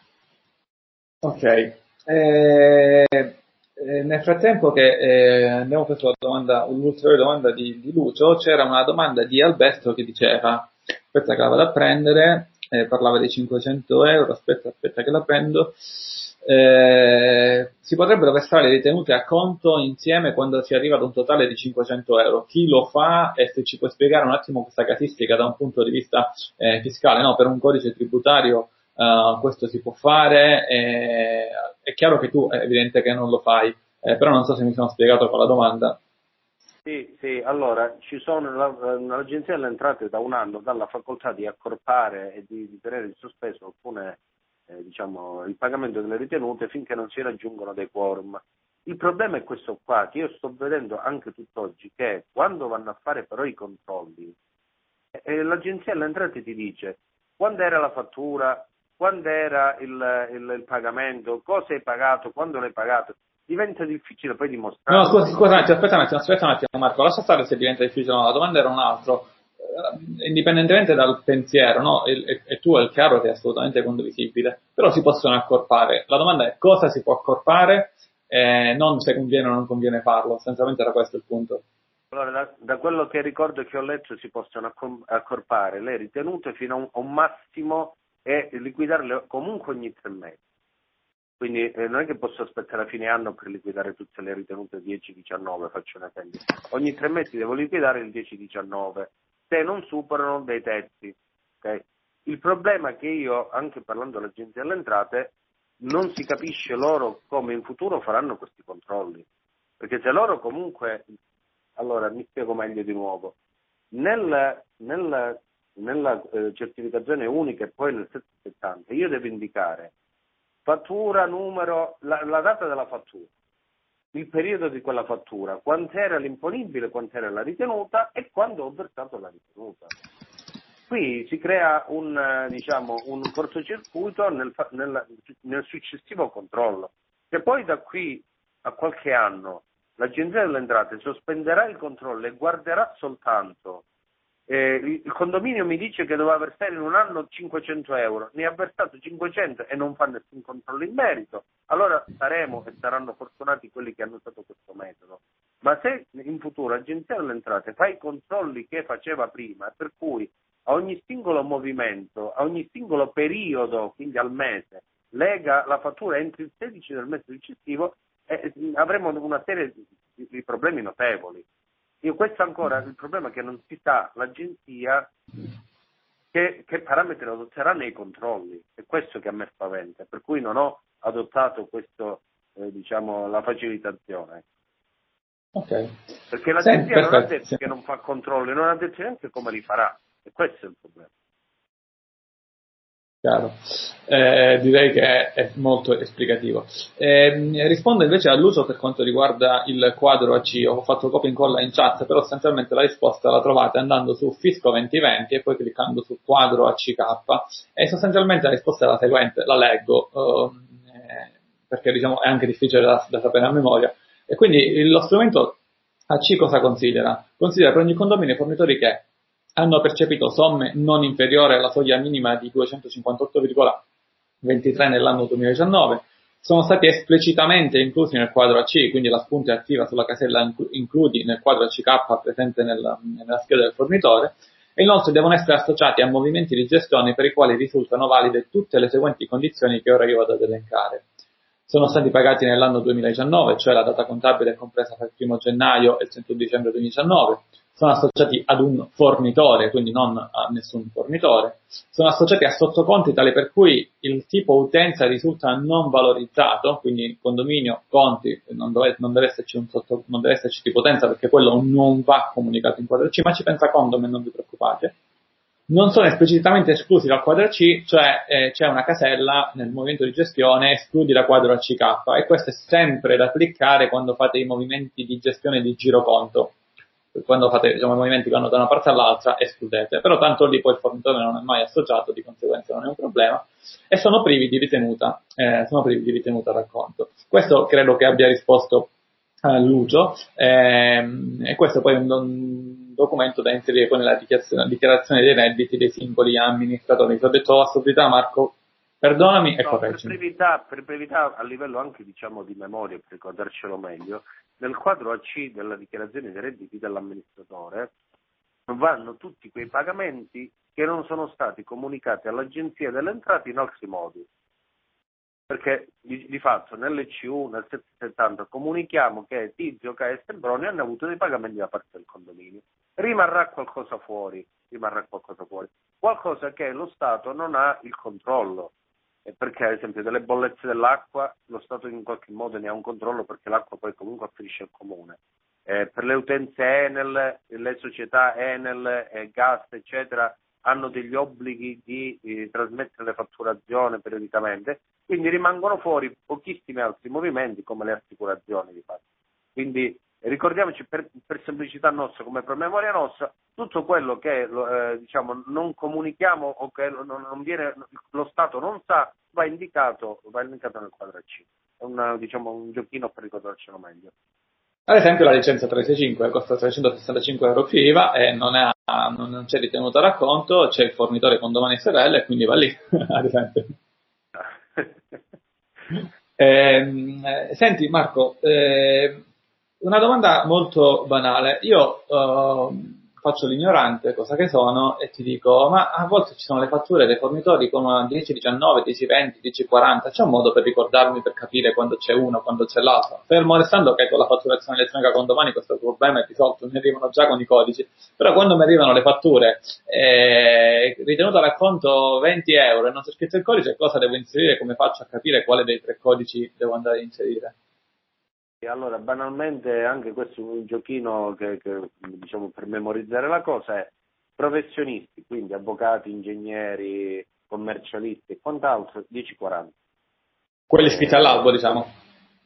Eh, sì, sì, sì, ma anche, non solo iscritti all'albo, anche una prestazione occasionale fatta, okay. diciamo, da uh, un, potenziale, in quel momento è un libero professionista. Un consulente, e, diciamo. Gli viene dato il 10-40. Invece le ditte individuali... Il 10-40 che percentuale va? Ricordacelo. Prego, il 20%. Il, il 20%. Beh. Il 100%, quindi professionisti il 20%, 10-40. Quindi è legato il 20% col 10-40.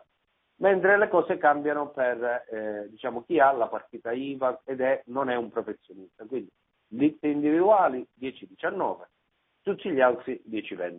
E la ritenuta a quel punto è il 4%. Ovviamente la cosa che non ci accorgiamo è in caso di ristrutturazioni eh, non ci sono ritenute da fare, ecco, questo ricordiamocelo, non facciamo doppie ritenute, eh, quello se la prende direttamente la banca. Noi no, non okay. gestiamo questa parte. Quindi okay. 10-19 ditte individuali, 10-20 le altre società, 10-40 professionisti e la ritenuta del 20. Ok, benissimo. Eh, in effetti quello che tu citavi con le ristrutturazioni è che quando noi facciamo un bonifico ad una ditta, un bonifico speciale, ora faccio, dico dei numeri assolutamente finti, io bonifico 10.000, eh, escono 10.000 dal conto corrente, eh, una parte la preleva direttamente lo Stato e alla ditta arriverà, anzi alla ditta arriverà tutti 10.000 e poi dal suo conto corrente andranno in automatico via subito degli, degli euro, dipende no, dalla percentuale. Viene, no, viene trattenuto dalla banca, la banca fa il sostituto esatto. d'imposta. Quindi esatto. la banca che emette il pagamento automaticamente eh, gira l'8% allo Stato e poi lo okay. certifica. Perfetto, eh, 10-19 ci dicono anche SNC SANS, giusto?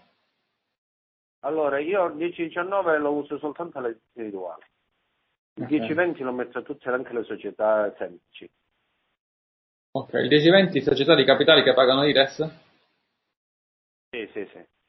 L'SRL. Ci vendi a tutte le società. Ok. Benissimo. Eh, poi, tornando diciamo, all'esportazione dei, dei, flussi tipo Q770 precompilata, poi io intanto... Di... dire, Antonio, una cosa che ti sì. volevo dire. Eh, non facciamoci prendere dal panico se sbagliamo un codice. Eh, faccio un esempio. Se io eh, in un momento a un professionista uso il 10-20 e versare il codice, non mi devo fasciare la testa più di tanto, l'importante è che mi riporterò questo codice uguale come l'ho pagato anche nelle CO, L'importante è che ci sia uniformità tra quello che pago e quello che dichiaro. Poi che ho sbagliato un codice non capita il mondo. Cioè non ci arrivi il controllo se io sbaglio il codice. Ok, questo non lo possiamo garantire. ok, il problema è, è che io sbaglio il codice a fare l'F24 e poi voglio rimediare e a testa mia, a modo mio, diciamo, faccio il furbo e lo, metto, lo cambio il codice in una dichiarazione, eh, il computer che controlla i flussi dei pagamenti e li abbina, non si trova il 1040 col, 10, col 1020 che invece ho pagato nell'F24 e manda l'alert. E poi devo andarmi a giustificare. E invece io faccio un errore e l'errore lo riporto nelle dichiarazioni, non succede nulla. Ok, senti, eh, nel frattempo sono gravite anche tutte le domande eh, di se avete dei dubbi sull'esportazione dei file di Q di 770, di precompilata. 770 ora non è il momento, però di Q e di precompilata eh, rispondiamo. Eh, anche domande tecniche su condomani c'è Vincenzo proprio per questo che risponderà. quindi approfittatene, dato che ad esempio per la precompilata la scadenza è a fine febbraio. Ah, vabbè, ma quest'anno è 29, abbiamo un giorno in più. Eh, a parte questo, eh, per le Q, eccetera, eccetera, domande tecniche eh, a disposizione. Dico invece a Marco, eh, l'amministratore invece superato tutti questi ostacoli che effettivamente si riescono a superare agevolmente, eh, elabora poi il file da inviare al commercialista, ad esempio un commercialista convenzionato con domani o ad esempio un proprio commercialista personale, ora non ci interessa chi, chi esso ne sia. In questo caso sostanzialmente però l'amministratore ci dice eh, ma prima io davo il cartaggio al commercialista se la vedeva lui, mentre adesso sono anche io un pochettino più responsabile perché il file lo genero io. E quindi questi sono un po' di dubbi che, tale per cui alcuni dei conti amministratori dicono, beh, mh, mm, preferisco dare il cartaceo. Eh, come, da, come la, cosa ne pensi tu di, di, di ciò? Sì, no, il cartaceo? È il contrario, Antonio, nel senso che mm. Dare il cartaceo al commercialista... Aspetta che me la segno così quando fanno la contestazione in vendita poi... ah no, è già registrata, mettono quest'audio. Diciamo, da Marco Bonato, No, il, dare il cartaceo al commercialista aumenta i rischi di errore per primo, banalmente, eh, potrei leggere male una carta perché magari ancora con le fatture a penna, l'interpretazione eh, diciamo, può variare. Ma nel fatto di digitare a mano io potrei mettere un dato invece di un altro, quindi meno carte girano meglio è. Quindi se dovete dare al commercialista qualche cartaceo, io consiglio di stampare quello che esce dal programma, qualsiasi esso sia, di darlo al commercialista, perché là ci sono meno dubbi, meno dubbi. Se poi il commercialista ha un dubbio chiama e dice ma Giuseppe che hai fatto? Era un F24 accorpato o erano due singoli? Allora il, diciamo, il dubbio deve venire a lui e poi noi glielo risolviamo. Ma eh, diciamo, quando, meno carte si danno meglio è. Nel caso dell'esportazione, diciamo, il rischio è, è, è, è, notevolmente diminuito perché se io ho compilato correttamente eh, tutti i campi, le anagrafiche, la contabilità, eh, io farò un file ineccepibile. Se io ho fatto un errore, qualsiasi esso sia, facciamo un esempio, ho invertito 10-19 con 10-20 e ho registrato, dovevo fare un 10-20, invece ho fatto un 10-19 ad esempio, in questo caso non è l'interpretazione del commercialista, cioè, ah, ma ha sbagliato, ora gli metto il codice giusto. No, seguirà tutta la via eh, logica, logica della, della compilazione, di come è stato pagato, di come è stato caricato e di come viene trasmesso, per cui dal punto di vista di, diciamo, di, di dubbi di allert all'agenzia non verrà creato nessuno. Quindi è il modo migliore per non avere diciamo, eh, spiacevoli perdite di tempo e, di, eh, e lungaggini. Quindi trovare, eh, estrarre il file da condomani e farlo spedire è la cosa più sicura in assoluto.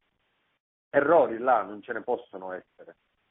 Ovviamente l'unico errore che può succedere è che al commercialista invece di mandargli il file, gli mando un file che non c'entra niente, quello se ne accorgerà nel momento in cui lo sta per spedire, dice guarda che mi hai mandato una foto, faccio un esempio. Oh, molto banalmente per metterla sul ridicolo. Sì, non sai cosa ci dicono a volte alcuni. Invece... Ah, ma perché questo file che è esportato non è leggibile? Ho provato ad aprirlo su Word ma non ci capisco nulla. Esatto. Lo potete, devo poter fare più leggibile per favore. Esatto. Allora, se ci sono banalmente errori di questo tipo sono immediatamente riscontrabili dall'alert subito al commercialista, ti telefono dice guarda che mi hai mandato un file che non c'entra niente con una dichiarazione.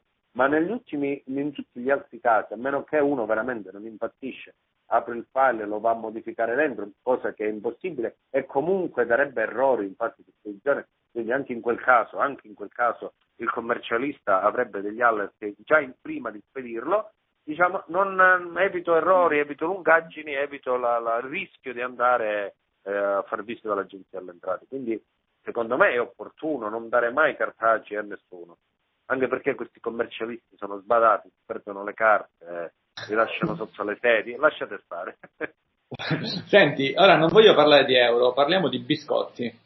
Eh, se eh, tu per eh, un condominio medio oh, per fare tutta, parlo di Q precompilata, anzi precompilata lasciamola da parte, di Q e 770, oppure se vuoi distinguiamo, distinguiamo in due, semplicemente per la Q di un condominio medio prendevi 10 biscotti. Ti faccio vedere un biscotto, eh? Un biscotto. Eh, 10 biscotti. Prendi 10 biscotti. Eh, partendo dal casaggio, quanti biscotti, e quindi soddisfatto dei tuoi biscotti, eh, se al posto dei 10, ne, quanti ne chiederesti eh, per essere soddisfatto eticamente in maniera corretta se il file ti arriva automatico, quindi generato da condomani. Cioè, sto mettendo nelle, nei panni di un amministratore che dà 10 biscotti a un commercialista per la Q, dandogli il cartaceo, e domani gli dice, sai guarda, ho comprato il pacchetto fisco 2020, mi devi rimodulare il prezzo. Quanti biscotti vuoi? Quale sarebbe la risposta corretta secondo te? Ma penso che con tre biscotti ce la caveremo, in impicci compresi, 3-4 biscotti, ecco, non di più. Ok, benissimo. Eh, molto interessante. Senti, Lucio ci chiede un po' di tempo, erano le 11 e mezza quando lo scriveva, nel caso di passaggio di consegne da altro amministratore, se dovesse arrivare un accertamento per anni gestiti da altri, chi ne risponde è nella, da un lato teorico e nella pratica poi come si fa? A te arrivano accertamenti allora. di anni gestiti da tuoi, ex, da tuoi colleghi ex amministratori di quei condomini? Allora, la questione è questa qua. In ogni caso, quando noi facciamo un, un, passaggio di consegne, il passaggio di consegne ci viene fatto completamente, ci vengono date anche le pezze giustificative degli anni precedenti. In queste situazioni, quindi quando io comunque ho avuto un passaggio di consegne completo, sono io il nuovo amministratore che purtroppo mi devo andare a riguardare le cartacce vecchie, andarle a prendere, andarle a trovare. Ovviamente posso fare la telefonata al collega eh, diciamo, per chiedere ragguagli, per semplificarmi la, eh, la ricerca de, de, nel cartaceo. Quindi una telefonata si fa per chiedere numeri, per facilitarsi la ricerca, ma poi in effetti in tutti i casi sono io che devo andare a trovare la pezza giustificativa, sono io che devo andare all'agenzia delle entrate per risolvere il problema. Non, non mi aspetto che lo faccia il collega, perché il collega prima di tutto non ha le carte e poi comunque se ne è lavato le mani. Diciamo che sono eh, abbondantemente più sicuro di risolvere il fatto da solo. Sono sicuro di aver tolto la, la, la, diciamo, il problema al condominio. E, e io penso che è inutile andare a ricriminare che ho perso 10 minuti in più, 10 minuti in meno, e fa parte anche del, del gioco, nel senso che io ho voluto prendermi un condominio nuovo, eh, sono l'amministratore ora e quindi devo risolvere tutti i fatti che mi capitano ora, anche se legati a problematiche precedenti. Voglio dire, potrebbe essere io entro in un condominio e trovo un'infiltrazione che il vecchio amministratore non aveva gestito, la devo gestire certo. io, non perché vado a certo. chiamare il vecchio amministratore. E questo col fisco purtroppo è antipatico, è seccante, ma è, è diciamo la, la stessa cosa, lo stesso esempio. Senti, andiamo poi sulla mh, tematica, quindi su come guadagnare di più con le funzioni fiscali con domani, nel senso che eh, l'esempio dei biscotti secondo me è molto caldante. Eh, se a questi da 10 a 3 biscotti, scendiamo al fatto che poi l'amministratore in maniera, confermatemi se sbaglio, del tutto semplice, può anche autonomamente inviare i Q770 per compilato all'agenzia delle entrate, Fiscal Line, Enter, magari ora ci dici anche meglio come si fa, e alla fine eh, può fare gli invii da soli, da solo eh, e aument- mettere eh, diciamo, quei tasselli per arrivare a 10 biscotti diventano suoi, ma non perché li sta prendendo al condominio, perché fa una cosa in più autonomamente, di conseguenza è un giusto guadagno. Oppure può non inviare con il commercialista che vuole solo il cartaceo e non sa cosa sono questi file automatizzati, si rivolge a un commercialista magari convenzionato con domani o un commercialista terzo che eh, sa inviare i file automatici e il, il costo finale è di meno e l'amministratore riesce a guadagnare di più perché poi alla fine nel condominio c'era un budget di che ne so 300 euro, questa cosa oggi costa allora, 100 sì. e quindi ce ne sono 200. Ecco, questo è esatto, allora la questione è questa qua, una parte del lavoro è spostata, tramite, grazie alle tecnologie, grazie al condomani se vogliamo, è spostata dal commercialista all'amministratore. E mi spiego. L'amministratore deve essere molto più attento a come fa il F24, magari come faccio io facendone uno ogni, eh, ogni fattura. L'amministratore deve essere molto più attento nel registrare le fatture in contabilità, perché è in quel momento che l'amministratore sta facendo il lavoro del commercialista. Quindi compilare veramente bene la contabilità su condomani, delle fatture, degli F24. Scusa un attimo, eh, questo, questo, è un passaggio fondamentale. Mm, eh, infatti l'altro giorno stavamo trattando un prezzo con un tuo collega, una tua collega, ehm, diceva, ma vorrei fare gli invii automatici con condomani, a un certo punto detto, sono fermato e ho detto no aspetta, siamo al, era il 24-25 febbraio, e non è una questione di prezzo, non acquistare questo prodotto per quest'anno, perché? Perché avevo visto che nel 2019, perché mi aveva dato il permesso di accedere e di controllare, ma tu la contabilità l'hai fatta bene? Sì, sì, sì, sì, aspetta che controlliamo un attimo. Tutti i movimenti li gestiva senza ritenuta. Quindi se c'era un movimento di 100 euro di cui 20 di ritenuta, secondo me ne inseriva 100 euro e non metteva nemmeno il fornitore. Esatto, A quel esatto, punto esatto. ho detto no, non è una questione di prezzo, è una questione che esatto. tu la esatto. contabilità la stai facendo bene di cassa, ma non, diciamo, di, non a livello sì, diciamo fiscale. È, è, e quindi, scusa un attimo che chiudo. Il, il, il, Q, il Q è 770, la precompilata, lo fai nel 2019 quando inserisci i movimenti. Se già sei tu amministratore che paga gli F24, ti, eh, hai già la risposta per dire nel 99% dei casi la contabilità la sto facendo bene.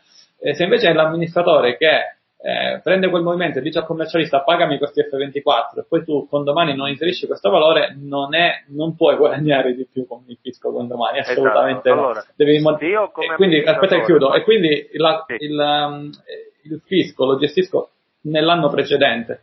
A quel punto fare Q770 è un gioco da ragazzi. Eh, vai a te. Eh no, appunto quello che dicevo, si ribalta il lavoro, si ribalta dal commercialista all'amministratore quindi se eh, diciamo, io ho dei risparmi e mi pago questo lavoro in più che ho fatto non c'è niente di male. Quindi eh, ribaltare, diciamo, se il condominio giustamente ha, ha, deciso di dare a un professionista 300 euro per eh, la pratica fiscale e questi 300 euro vengono divisi banalmente con 50, 60, 70 al commercialista che fa solo l'invio e il resto li, li, li, li percepisce chi ha fatto il lavoro se vogliamo è come, se, come se fosse un eh, io pago un CED per fare un caricamento dati in questo momento, no? Io amministratore, invece di pagare solo il commercialista per fare l'invio, pago il CED che è sempre il mio studio per fare il caricamento dei dati fiscali e pago il commercialista per fare l'invio. Quindi a questo punto diciamo non ho non, ho, non, non, sto rubando niente a nessuno, sto facendo un buon lavoro, anzi in questo modo, come ho detto prima, ho minimizzato gli errori e potenzialmente una perdita di denaro a, a, eh, per il condominio, quindi siamo tutti più eh, tranquilli e garantiti e la cifra che andiamo a spendere è sempre la stessa. Oltretutto, abilitandosi ai servizi telematici, eh, il, diciamo, l'amministratore può eh, diciamo, spedirsi autonomamente le, le, dichiarazioni. Io però voglio dire anche questo, Antonio, è vero eh, che un amministratore se le può spedire da sola, però facciamo attenzione che eh, quando si usano degli strumenti eh, che cambiano di settimana in settimana come quelli dell'Agenzia delle Entrate, alcune volte andiamo per risparmiare i tre biscotti e magari ci roviniamo la vita eh, per, per lungaggine o comunque installare i programmi o comunque verificare che all'ultimo momento ce li scarta perché ci siamo dimenticati di fare l'aggiornamento. Quindi voglio dire, alla fine eh, dove si può risparmiare è giusto risparmiare, ma alcune volte è meglio stare tranquilli. Ecco, magari eh, farsi, far, essere attenti e puntuali nel caricamento dei dati, verificare tutte le date con decisione quando si inseriscono su condomani, perché se l'F24 abbiamo pagato il 13 è inutile mettere 16, la C parte il controllo, quindi vanno fatti questi, questi controlli qui. Poi una volta fatto si genera questo file, si fa spedire tramite il servizio di condomani o il proprio commercialista, secondo me è la cosa per stare tranquilli, alla fine i tre biscotti non ci cambiano la vita. Esatto. Senti, a proposito dei biscotti, questo è un messaggio promozionale non pagato, però lo voglio fare. Anzi, questo è un biscotto, vediamo, siccome l'abbiamo detto prima, è del panificio San Pio di San Marco Argentano. È arrivato questa mattina assieme a due pani eh, direttamente a Bologna e dice, aspetta, c'è il coronavirus a Bologna, non potete uscire. Ti mando, era un cliente, Marco Fasano, che ringrazio tantissimo, che ha mandato questo biscotto. Non mi ha chiesto di mandarlo in diretta, però... Eh, magari poi non so, qualcun altro settimana prossima ci vuole inviare qualche altro diciamo, prodotto tipico, noi accettiamo, eh. sotto i 50 euro il, il, buono lo possiamo prendere, non va dichiarato, eh, quindi era sotto i 50 euro, eh, e quindi il panificio San Pio è una cosa che stavo mangiando prima, ora non posso mangiarlo, ma va bene, quindi diciamo, so, siamo apertissimi a fare siamo apertissimi ai messaggi promozionali noi, quindi diciamo, se volete mandare a Bologna qui in diretta ogni mercoledì mangiamo per voi senza problemi. Marco, quindi io ti ringrazio tanto. e, eh, ringrazio quindi... voi, buon lavoro a tutti. No, io stavo ringraziando Marco che mi ha mandato i biscotti, non Marco te. Ah, tu non hai finito ancora. Dove te ne vai? Tu biscotti non hai Non caso mia. no, no, no, io stavo, diciamo, quindi ripeto, chi vuole l'indirizzo per inviare siamo, sotto i 50 euro possiamo accettare. Eh, detto questo, vediamo se c'è qualche domanda prima di salutarti. Eh, io un po' di domande, forse ce n'erano tante, non le ho lette, vediamo se eh, Vincenzo ha risposto a qualcosa, magari se qualcuno ha fatto le domande e non gli abbiamo risposto, magari scrive in chat io, io, così poi vado sopra e la recupero. Ecco, ce n'è una veloce veloce di, di Lucio. Eh, nel 770 dell'anno, quali F24 debbono essere inseriti? Hanno di competenza fatture oppure hanno pagamento? Non so se è chiara la domanda. Allora, nell'anno in cui sono stati pagati, tutti quelli pagati nel 2019 e nel primo mese del 2020, entro il 16 del 2020. Che riguardavano il mese precedente. Benissimo. Risposta. Altra domanda di Lucio, ehm, che era saltata. Se nell'anno precedente un amministratore non ha presentato Q770, cosa deve fare? Deve mandare i biscotti oppure no? Allora, cioè, si è dimenticato eh, di farlo. Allora, eh, diciamo che è, ormai è passato troppo tempo, quindi deve solo, tra virgolette, pregare che non arrivi un controllo e non gli faccia ovviamente le sanzioni previste per legge, perché comunque c'è un tempo dopo il quale, eh, diciamo 90 giorni dopo il quale, anche se sono scaduti i termini, si possono mandare e pagare un ravvedimento. Eh, saltati quei, quei 90 giorni non si possono mandare più e comunque quelle che sono mandate vengono prese da parte dell'Agenzia delle Entrate come mai ricevute, nel senso che per loro a loro non interessa più. Quindi eh, quella, mandarli dopo sarebbe quasi un'autodenuncia. Io in questi casi consiglio di, di, di incrociare le dita e di non fare nulla. E nel caso poi arriva la multa?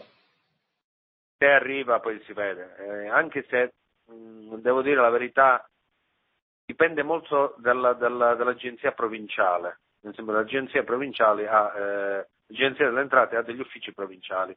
Ogni ufficio diciamo, ha dei, delle, delle sensibilità, magari controlla di più alcuni settori, meno altri.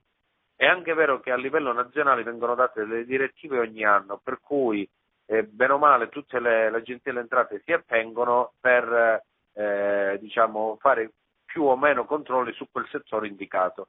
In genere i condomini non sono molto attenzionati, per cui ancora per il momento, eh? ancora per il momento ci va bene. Prevedo che nel futuro le cose Oh, cioè, non stiamo dicendo di non mandarle. Non stiamo dicendo di non mandarle. Anzi, no, io so casi no, che appunto no, sono arrivati diversi controlli, per essere sincero. No, uh, no, no, non sto dicendo queste qua. Posso no, lo dico perché poi è registrato. Che, eh, no, nel senso che per il momento io prevedo che in futuro aumentino, quindi può darsi già da quest'anno aumentino i controlli, no? Per cui nei 20 Anzi, magari fra due anni faranno, quindi fra due anni aumentano e ci saranno i controlli relativi al 2020 e al 2019. Esatto, io penso, io penso, che è uno dei pochi settori ancora, tra virgolette, trainanti nell'economia, nel senso che ognuno a casa sua comunque, anche se con fatiche, le cose le fa fare, l'ascensore deve camminare, la corrente va pagata, la manutenzione va fatta, quindi è una delle poche cose di cui non è rimandabile la spesa e, anche con questo stiamo vedendo che ci sono parecchie difficoltà. Gli altri settori molto di meno, per cui penso che l'attenzione della, della, della, dell'agenzia si sposterà inevitabilmente anche sui condomini, più di quanto c'è ora. Ok. Esiste la possibilità di ravvenimento anche dopo i 90 giorni? Che io sappia no. Ok. okay. Va bene. Senti, vediamo se c'è qualche altra domanda. Vincenzo ce ne saltava qualcuna. Eh, eh, intanto salutiamo eh, Vincenzo. Ciao Vincenzo. Ehm, altrimenti chiudiamo qui. Eh, qualche domanda su dubbi sulle vostre precompilate, sulle vostre certificazioni uniche? O comunque ricordiamoci che la scadenza della precompilata è tra qualche giorno, eh, quindi fine mese la scadenza della, delle certificazioni uniche è 7 marzo, poi c'è anche una ulteriore scadenza, però diciamo prendiamo 7 marzo come scadenza buona, eh, la possibilità di inviare con commercialisti con domani, eh, la possibilità... Ah, e poi diciamo ritorniamo su uno dei punti come diciamo, per riassunto, mandare il cartaceo al commercialista mh, alla fine dal punto di vista di Marco è, è peggio rispetto a mandare un file automatico perché è più probabile che ci siano errori là e quindi diciamo dire ah vabbè così mi scarico le responsabilità, anzi forse è peggio, sia in termini di errori sia in termini di tempo. Questo secondo me potrebbe essere il leitmotiv della giornata. Bene, ah, c'è una domanda sui bonus mobili, te la vado a rifare, ma era, era, mi dicevi all'inizio, con, se, mh, se, faccio la ristrutturazione del condominio, il condomino ne può approfittare eh, per il famoso bonus mobili che io ricordo, mi sbaglio, era sui 10.000, no? 10.000 euro di spese, si possono detrarre fino al 50 non so quanto, o comunque diciamo, eh, non ho bisogno di fare una ristrutturazione interna all'abitazione per godere del bonus mobile perché c'è la ristrutturazione del condominio, era questo il tuo punto? Sì. Spiegaci un attimo meglio. Se, se, se, il condominio, se, il condominio, ha fatto una ristrutturazione, quindi c'è una ristrutturazione di parti comuni, si può usufruire del bonus mobile. Interni, ok, perfetto. Bene. Eh, non ci sono altre domande che sono arrivate, quindi io ti ringrazierei. All'inizio ti dicevo uh, che eri collezionista. Collezionista di cosa poi? Eh, un po' di tutto, sicuramente. Di, di cartelle fattoriali? Di, di, di, anche, anche cartelle fattoriali. No, no, mi piacciono le, le vespe, le monete, i francobolli, vabbè, un po', un po', tutto quello che è vecchio. ok. Ok, vabbè, allora tiro una macchina a scrivere così la contabilità te la farei con la macchina a scrivere. Esatto. Senti, eh... da guardare sono belle, eh, un genio dietro, poi da usare un po' di meno. Avessi Noi invece da usare una cosa fatta. Ecco, ma tu sei già sposato, però so che comunque con le vespe andando in giro, no? Si acchiappa, si dice. No, eh, acchiappa, acchiappa gli schiaffi da mia moglie. Però se vieni con la Vespa sui colli bolognesi ci diceva Giorgio De Cremonini che c'è un, gra- un, un, gran bel sballo sostanzialmente. Eh, senti, la canzone, eh, se la canzone sulla Vespa è nata da te, quindi... Ok. Come, come se fosse bolognese, ora no, sono, sono calabrese, si sente il mio accento diciamo simile a quello di Alberto.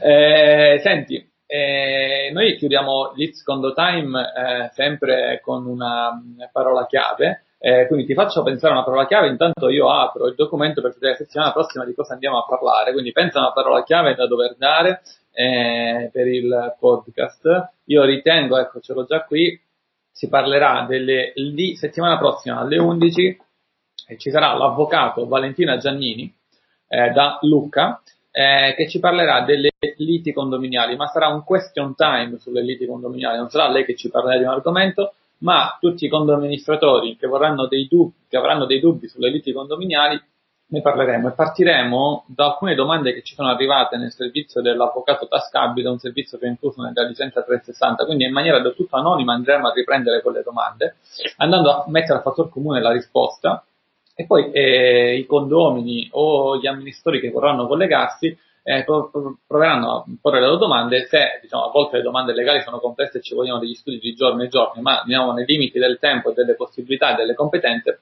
andremo a dare una um, risposta. A te, quindi diciamo sostanzialmente mercoledì prossimo in diretta si collega eh, dalle 11 alle 12 con domani.it slash live, scritto come live, live, diretta, eh, per potersi registrare per chi non è registrato con domani.it slash webinar. Perché dico questo? Non per le persone che magari ci stanno vedendo su YouTube o ci stanno ascoltando su Apple Podcast, ci stanno ascoltando su Google Podcast o su Spotify, eh, potranno appunto registrarsi. Sai eh, Marco che da lunedì tu sarai su Spotify? Eh, diciamo a fianco ai cantanti che tu hai detto ci sarà un podcast in cui ci sarà Marco Bonaro su Spotify. Potrai farlo vedere ai tuoi figli e a tua moglie e dire ah, anche io sono su Spotify adesso. Un guaio, un guaio. Senti, ci dai questa parola chiave? Ci hai pensato? Allora, il tempo. Il tempo, perché tempo. abbiamo sempre troppo poco. E quindi okay. risparmiare tempo è una cosa bellissima. Dedicarlo Io pensavo sempre ai biscotti, mannaggia. Va bene, io devo fare l'indirizzo eh, no, nel caso. Te, te, Va bene, tempo. per mangiare i biscotti, anche quello. tempo seguito da un voto da 1 a 5 per farci capire quanto ti è piaciuta questa puntata con Ritz Condo Time è tutto, anche con il Condo Podcast. Io saluto il dottor Marco Bonaro. Ciao Marco, lascio a te Grazie il microfono per l'ultimo saluto. Ciao. Ciao a tutti, ciao ciao.